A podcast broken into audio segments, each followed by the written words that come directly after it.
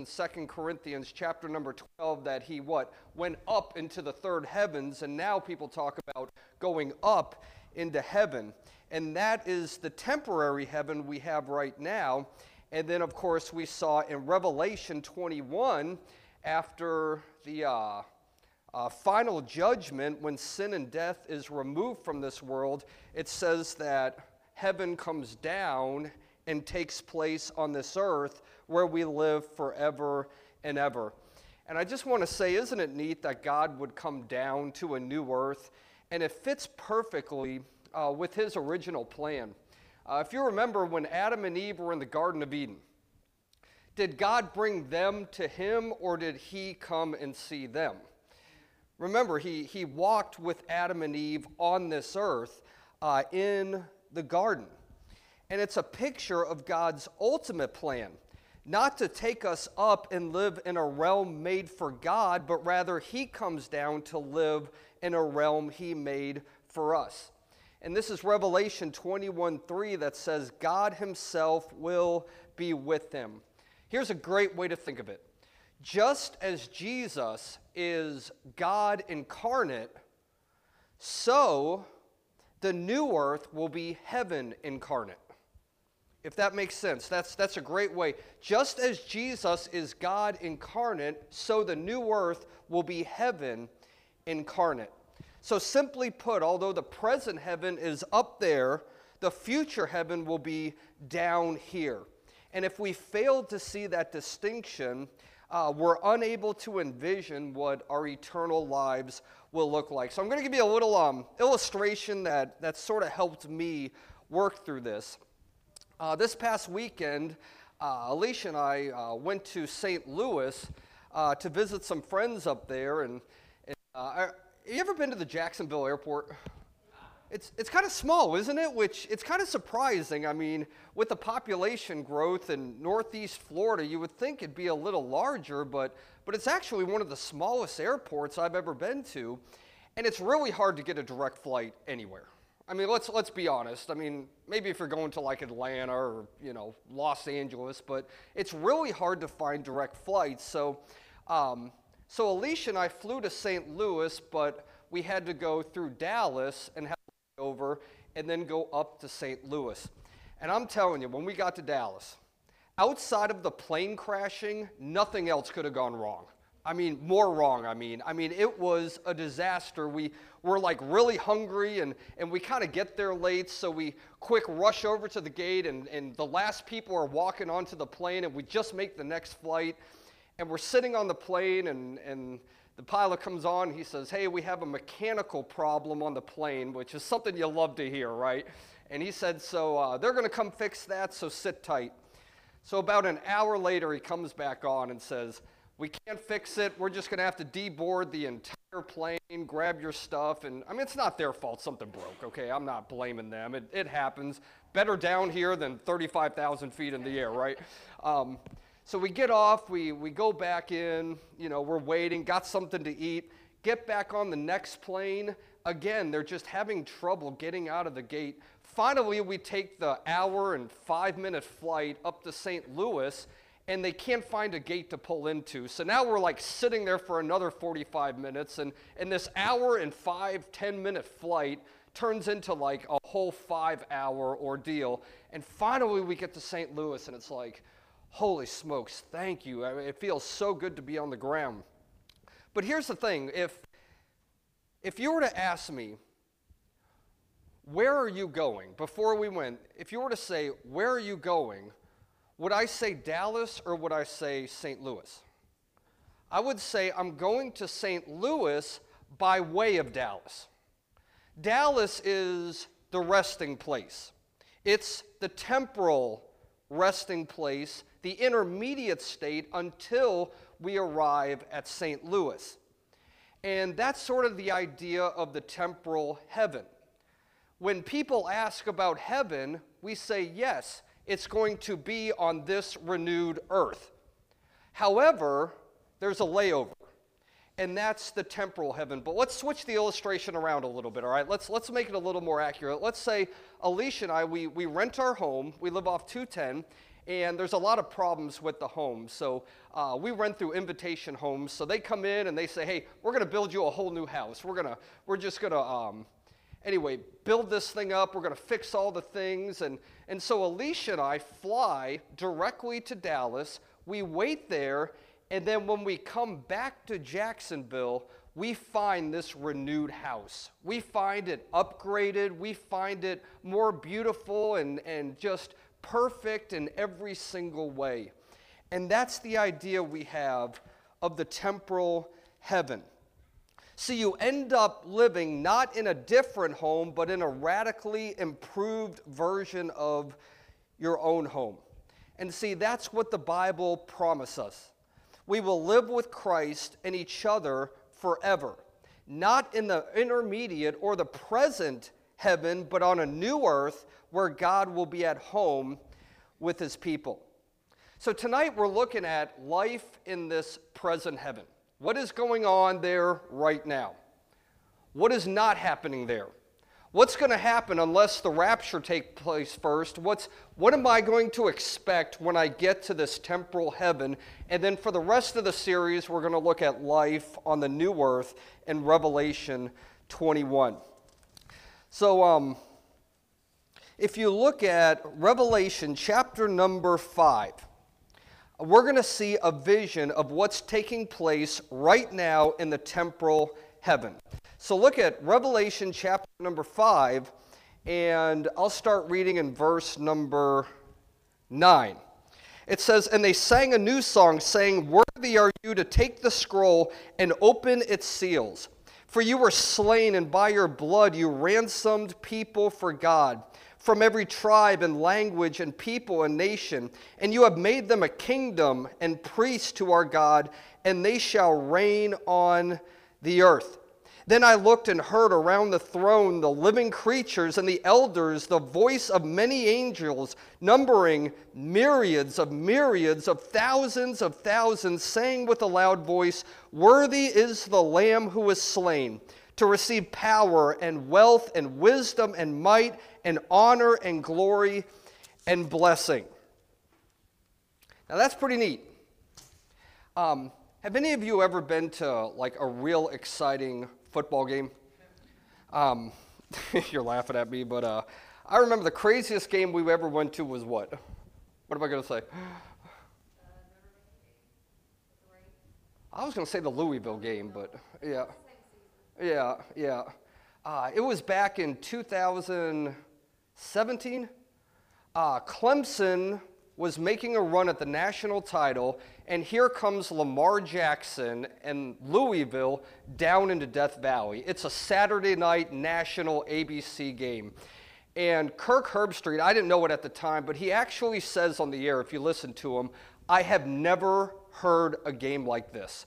I mean, it, it, the way the stadium works, it's just really uh, sort of enclosed. And, and I mean, it's so loud that at the first play of the game, Louisville just jumps off sides. Well, now it's going to get louder. So now everybody's just going crazy. Second play of the game, they jump off sides again. They can't hear anything. So now everybody is just screaming at the top of their lungs. So if you were to ask me to describe that scene at the stadium, I would say I saw tens of thousands of people.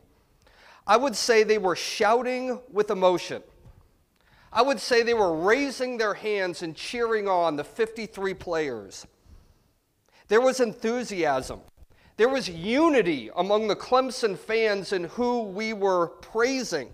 I would use exclamation point, exclamation point, and exclamation point. And when you start to read what's happening around the throne of God, if you notice in verse number 12, and if you circle in your Bible, circle where it says, saying with a loud voice. Note that word loud.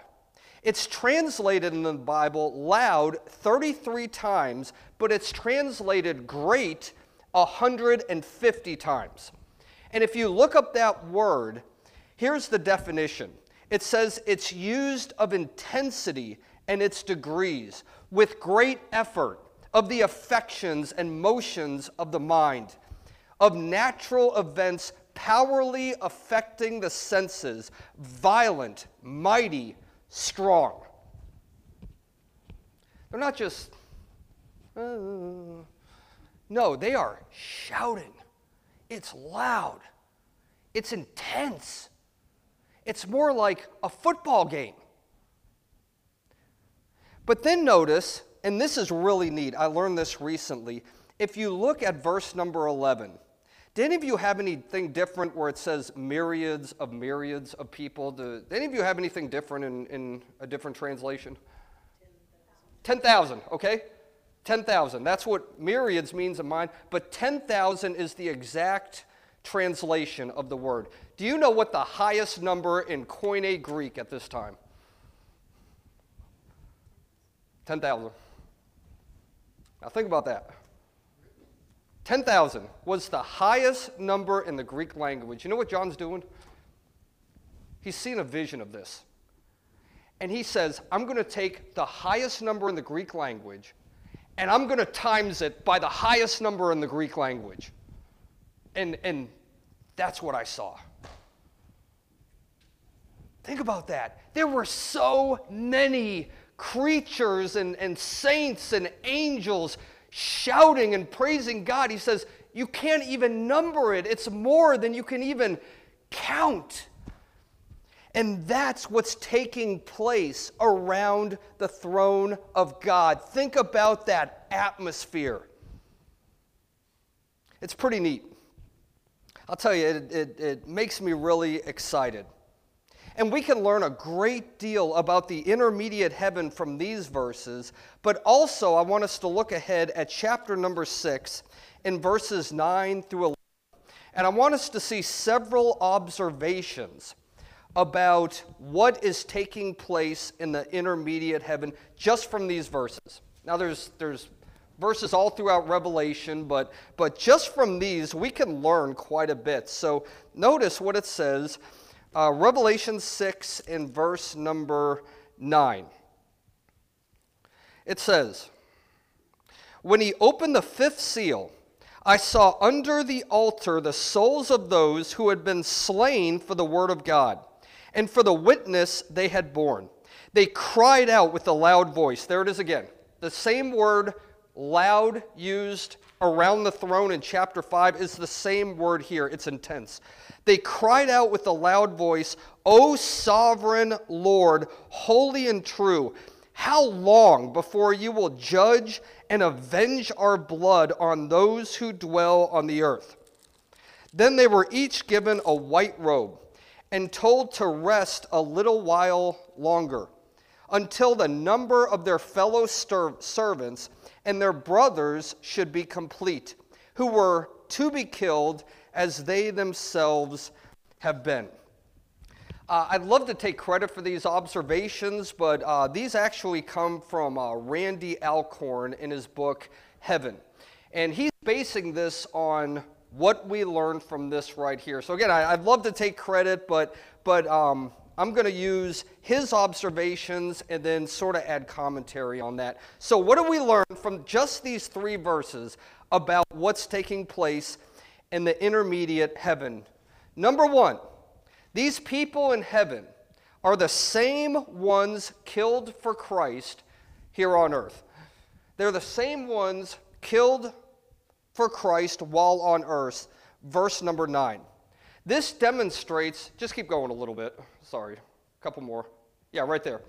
Um, this demonstrates a continuity between our identity on earth and our identity in heaven. The martyr's personal history extends directly back on their lives on earth. See, those in the intermediate heaven, they're not different people, they're the same people relocated. The Bible says, righteous men made perfect. Number two, we learn people in heaven will be remembered for their lives here on earth. Notice these were known and identified as one slain. What? Because of the testimony they had maintained. They're remembered. Number three, it says they called out in verse number 10. This means they're able to express themselves audibly. It could also ex- suggest they exist in physical form, since vocal cords and other tangible means to express themselves. Number four, people in the intermediate heaven can raise their voices in verse number 10. This indicates that they are rational, they're emotional, communicative, and even passionate beings like those here on earth. Number five, they called out in a loud voice, and notice, not loud voices. Them speaking in one voice indicates that heaven is a place of unity. It's a place of shared perspective. Number six, they ask God to intervene on earth and to act on their behalf. Notice how long until you judge the inhabitants of earth and avenge our blood. Let's think about this for a second. Let's, let's pause right here. They remember who murdered them,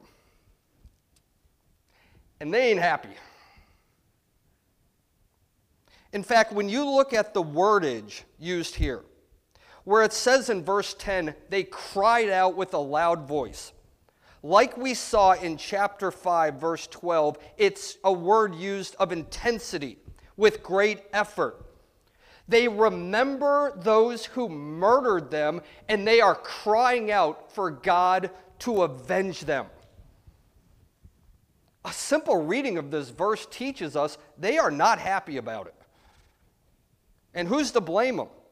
They're crying out with frustration for God to seek vengeance against those who executed them. Do you know the voice of the martyrs? Have any of you, uh, any of you uh, keep up with this? Okay. They estimate, and you can look this up, that more than 150,000 people in our world die for Christ every single year. Now, that's hard for us to, to understand here in the United States. I mean, we turn on the TV and they make fun of Christianity and we think we're being persecuted. We're, we're not. Come on. I mean, we might get ridiculed, but there are people all over the world that are dying. And the voice of the martyrs says an average of more than 400 per day die for the name of Jesus. And you know what's neat about this?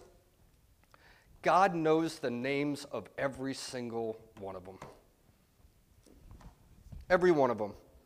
He knows exactly how many martyrs there will be, and he's prepared to return and set up his kingdom when the final martyr dies. And once again, we see a major difference between the temporal heaven and the eternal heaven in Revelation 21. And I want you to see this. Flip over to Revelation chapter number 20. Because I think sometimes there's, there's a little bit of confusion on um, when God will wipe away our tears. Because, you know, often we say um, everybody is just perfectly happy and at perfect peace in heaven. And then you look at this chapter 6 and you're like, yo, I don't think everybody's too happy right now in, in perfect peace. So, so how do we um, reconcile this? Well, in chapter number 20 and verse number 11, we read about the great white throne judgment. It says, Then I saw a great white throne and him who was seated on it. From his presence, earth and sky fled away, and there was no place found for them. And I saw the dead, great and small, standing before the throne. The books were opened and another book was opened, which is the book of life, and the dead were judged by what was written in the books according to what they had done. And the sea gave up the dead who were in it. Death and Hades gave up the dead and who were in them, and they were judged, each one of them according to what they had done. Then death and Hades were thrown into the lake of fire. This is the second death, the lake of fire. And if anyone's name was not found written in the book of life, he was thrown into the lake of fire. But then notice, after this judgment takes place, and after God removes sin from this world, and all evil is gone, notice then in Revelation 21, the eternal heaven comes down, and then what does it say in verse 4? It says, He will wipe away every tear from their eyes. So, what brings perfect peace?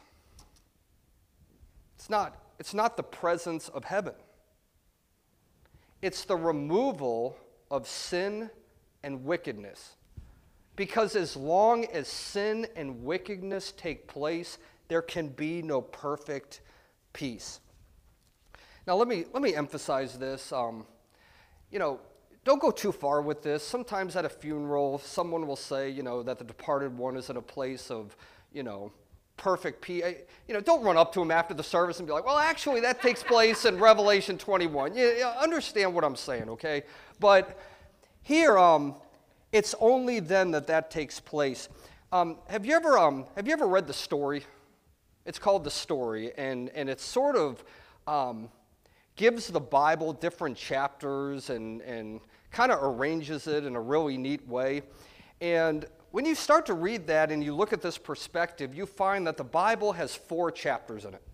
Number one is what? Creation. Number two is the fall in Genesis chapter number three. Then what happens after Adam and Eve sin?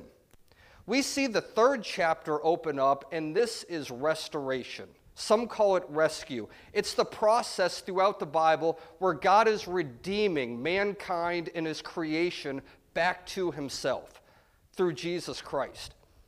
However, the final chapter doesn't take place until Revelation 21, and we call that glorification, where we live on this new earth forever with God.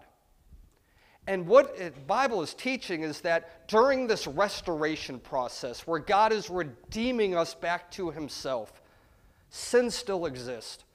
People still reject God. There's still wickedness here on this earth.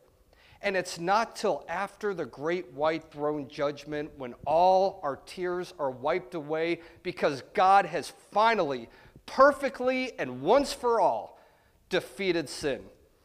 Um, I love this illustration. Um, uh, any uh, World War II buffs? Are you really? Okay. Um, interesting. June 6, 1944 is what? Yeah. It's where we showed up in the beaches of Normandy and, and brave soldiers went in there. I, I, still, um, I still cringe when I think about what, what was that movie with Tom Hanks? Um, Oh my goodness. When they showed up on that beach, it just makes it so real. I mean, I, holy smokes. And see, if you go back and look, uh, according to a lot of history buffs, everybody knew that if the United States could get a beachhead in Europe, they would win the war. Because at that point, it was just a matter of time before they would march across Europe and finally win World War II. Now, how long did it take from D Day to VE Day. Remember?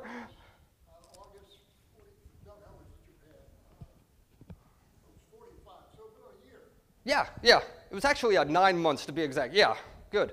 Yeah, nine months from D Day to VE Day when the war ended. And I've heard several people say this that do you know more men died during that nine month period than at any other nine month period in our nation's history. A lot of people don't realize that. A lot of people in this world died. See, here's the idea on D Day, the war was won. Everybody in the world knew that. On VE Day, the war was done. But see, there was still this nine month period where there were battles, where they were fighting. But everybody knew they were fighting a war that was won. And can I tell you something? When Jesus Christ came and died on that cross, the war was won. It was won. Satan knows that. And when Jesus comes again and opens the Lamb's book of life and he defeats sin and death, the war will be done. But see, we're living in this intermediate state. We're living in this time period where we win some battles and we lose some battles, where people get sick, people die, people are martyred. But see, there's coming a day when the war will be done. And at that point, there will be perfect peace forever and ever. Number seven, those in heaven are free to ask God questions. I love this, which means they have an audience with God. It also means they need to learn. In heaven, people desire understanding and pursue it. If they knew everything, they wouldn't ask God questions. Number eight, people in the intermediate heaven know what is happening on earth in verse number 10. The martyrs know enough to realize that those who killed them have not yet been judged. Number nine, heaven dwellers have a deep concern for justice and retribution in verse 10. See, when we go to heaven, someone said we won't adopt a passive disinterest in what happens on earth. On the contrary, our concerns will be more passionate and our thirst for greater justice. See, neither God nor we will be satisfied until his enemies are judged, our bodies are raised, and sin is defeated.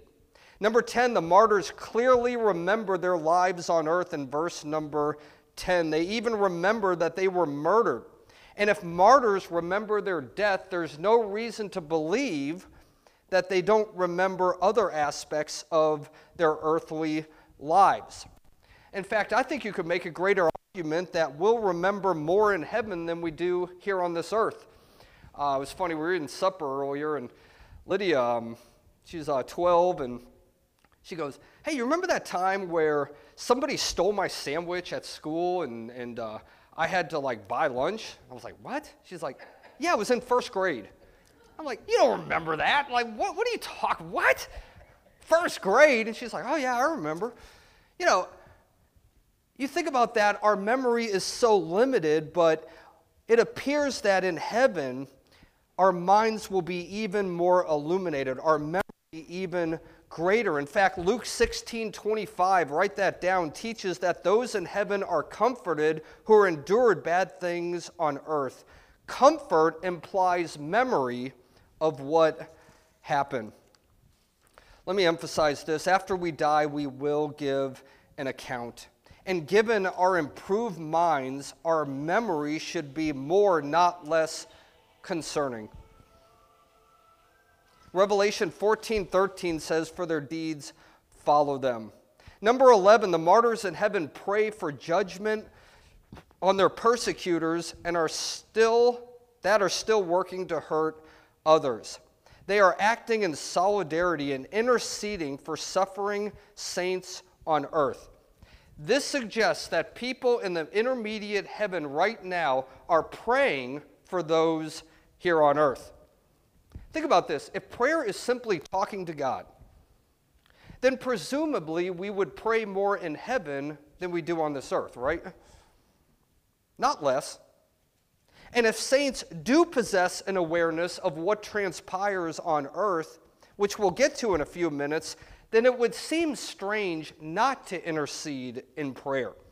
And if we assume that heaven is a place of ignorance, then we will naturally assume that people don't pray for those on earth. However, if we believe, like we see here, that heaven is aware to some degree about the events taking place on earth, and they talk to God, then we can naturally conclude that they do pray for those on earth. See, the burden of proof falls on those who would argue that people don't pray in heaven for those on earth. Where is that in the Bible? See, that's where the burden of proof is. If you can prove to me that they don't pray, but no, we see that they intercede.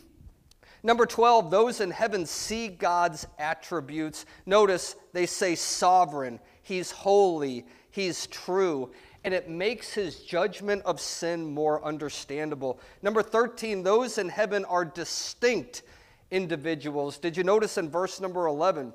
It says, Each of them was given a white robe. Each of them, every single one of them. Number 14, the, the martyrs wearing these white robes suggest the possibility of actual physical forms.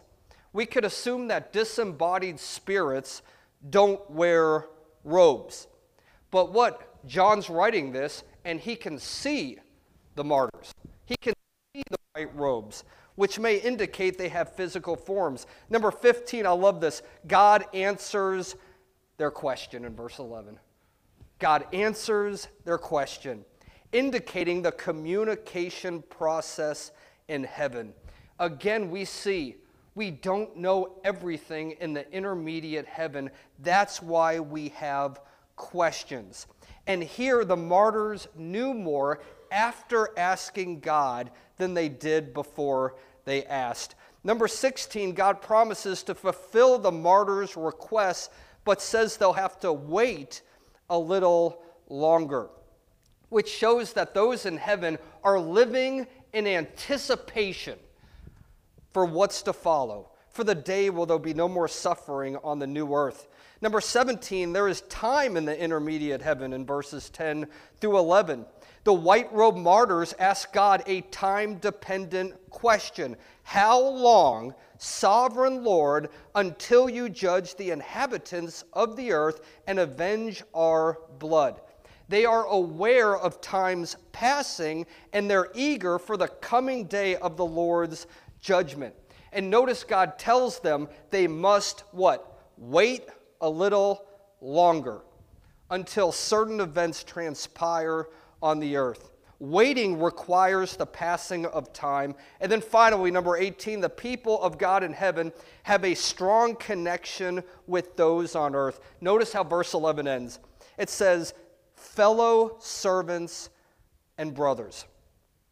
Ephesians 3:15 says, "From whom every family in heaven and earth is named." See, there's not a wall of separation within the bride of Christ.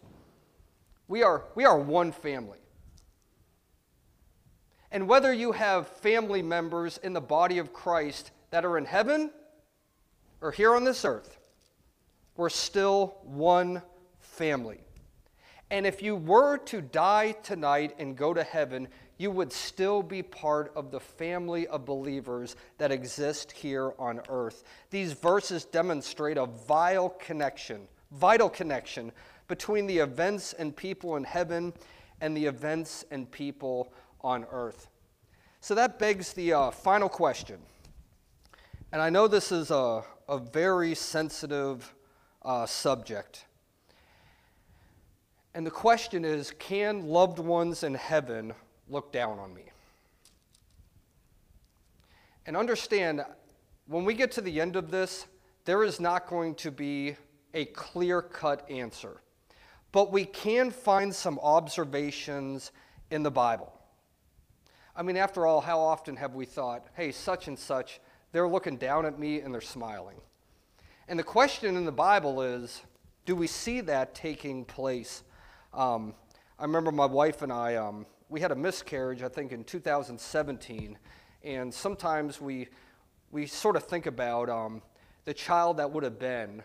I wonder if, if that child in the intermediate heaven can see his or her brother and, and sisters growing up. And, and um, you know, sometimes we, we think about that. But I want to give you a, a few arguments both ways, all right? And then I don't want to give you my opinion. I just want to give you some arguments against and some arguments for, and really for us to, to think about this. Um, number one is Lazarus and the rich man. All right? And we're going to see a, a few verses that, that are very popular when it comes to this. Verse 16 speaks of the rich man asking someone to go to his family to warn them about their impending doom. Luke 16, 27 says, And he said, Then I beg you, Father, to send him to my father's house, for I have five brothers, so that they may warn them, lest they also come to this place of torment.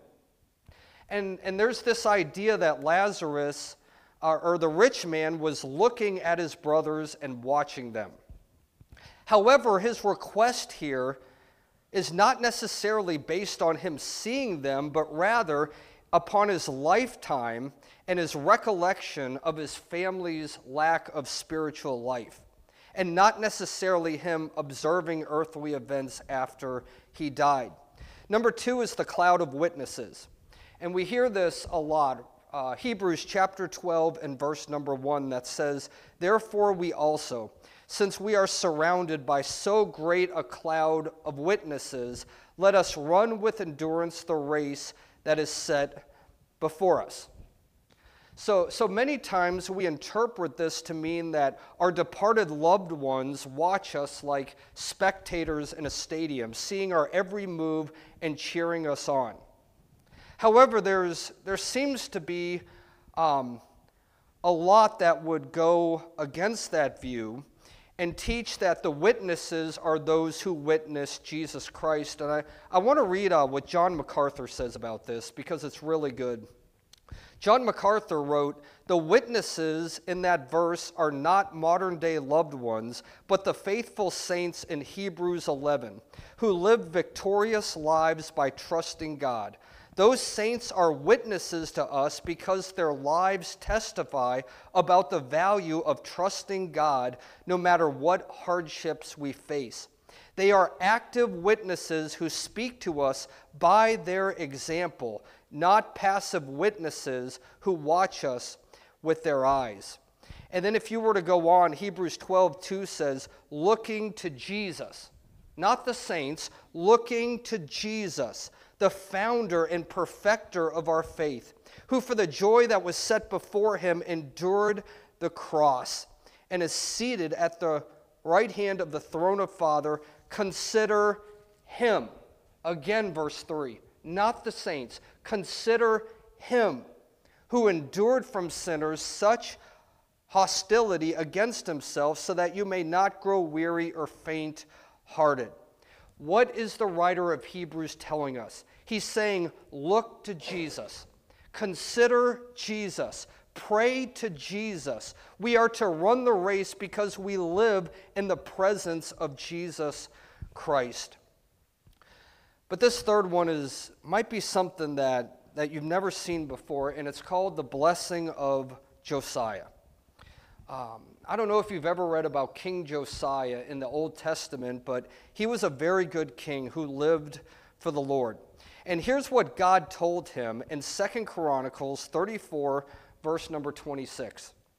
It says, Thus says the Lord, the God of Israel, regarding the words that you have heard, because your heart was tender and you humbled yourself before God when you heard his words against this place and his inhabitants. And you have humbled yourself before me, and have torn your clothes and wept before me. I also have heard you, declares the Lord. Behold, I will gather you to your fathers, and you shall be gathered to your grave in peace. And then here it is.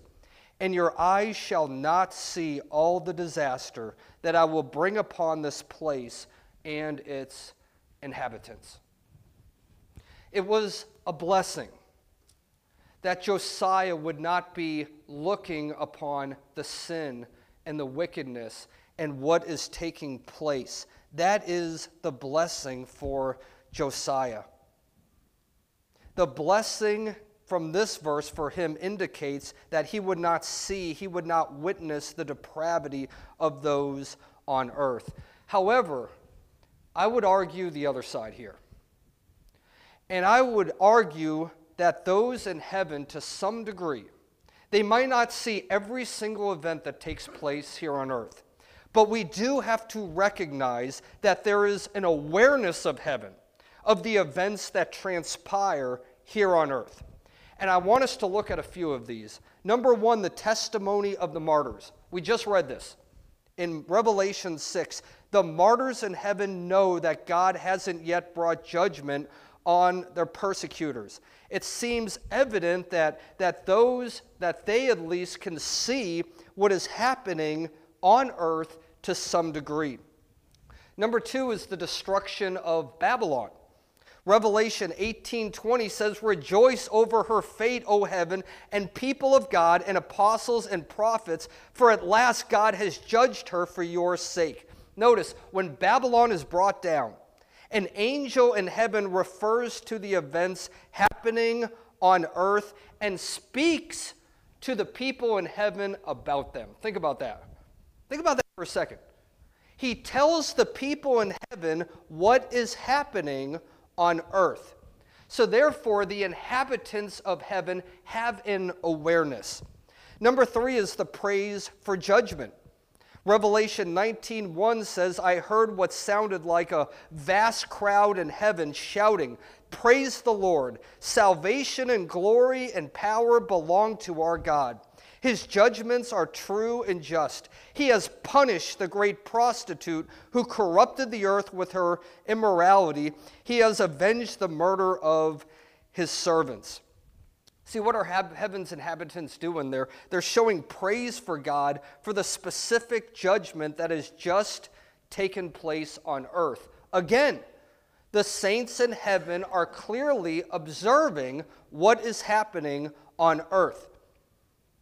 See, those on earth may be ignorant of the events in heaven to some degree, but those in heaven are not ignorant of the events on earth. Number four, think about the Mount of Transfiguration. Maybe uh, you've never thought about it from this view. In, in Luke 9:30, it says, "And behold, two men were talking with him, Moses and Elijah, who appeared in glory and spoke of his departure, which he was about to accomplish at Jerusalem." Uh, I love the Mount of Transfiguration. It's so fascinating that, that Moses and Elijah appear and begin talking to Jesus. They were glorious to see, and they were speaking to Jesus about his exodus or exodus from this world, which was about to be fulfilled in Jerusalem. When they called from heaven to the transfiguration on earth, notice Moses and Elijah, they were completely aware of what was currently happening on this earth. When they came here on the Mount, they were already aware of what was taking place, and they were talking with Jesus. And by the way, they had a better grasp of what was taking place on earth than the disciples. Think about that. And then finally, number five, and this is my favorite, the joy over repentant sinners. I love Luke 15 10. It says, just so I tell you, there is joy before the angels of God over one sinner who repents. Notice, you ever notice this? It doesn't say of rejoicing by the angels, but notice, it says in the presence of angels. So who's doing the rejoicing? The saints. It's the church of God. They're rejoicing over conversions happening on earth, which means they are obviously aware of what is taking place, and not generally, but rather specifically, down to the details of the specific individuals who are being saved. Isn't that neat? That's exciting. So, what can we conclude from all of this and, and let's bring it home. Let's, uh, let's end it here. What can we learn from all of this?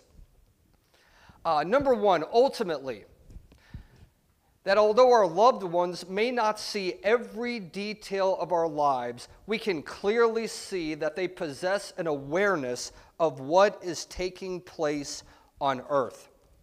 We don't know to what extent, we don't know exact details, but we've clearly seen that people in the intermediate heaven are aware, many times specifically, of events happening on earth. Number two, if God grants saints in heaven to see the suffering and misery as well as the good on earth, we can be sure that we will see it not with our old eyes, not with our imperfect eyes, not with our imperfect minds, not with our imperfect hearts, but rather We'll see it because what? We'll see it because the Bible says in Hebrews 12 23 that, that they have been perfected in heaven. They will assess everything in a more spiritual way. Um, I love this by Billy Graham. This is really good. You know, somebody went up to Billy Graham, and I just want to read this for you. Uh, this is so good. Someone asked him, Do you think people who've died and gone on to heaven can look down and see what's going on in our lives? My mother and I had a rocky relationship, and frankly, it makes me nervous to think she's still trying to ruin my life. Now, listen to this response. Billy answered, Don't worry. The only way your mother can keep running your life is if you let your memories of her control you. She is no longer has any power to influence your life, not unless you let your resentment or anger or what other emotions you have left over from the past to keep their hold on you. The Bible doesn't answer all of our questions about heaven. Although some Bible students believe that those who've already entered heaven can see what happens on earth. Then he says this, but listen, your mother is no longer the same person she once was. On this earth, she was imperfect and flawed, as we all are. But in heaven, all of those imperfections are stripped away, and we will be like Christ.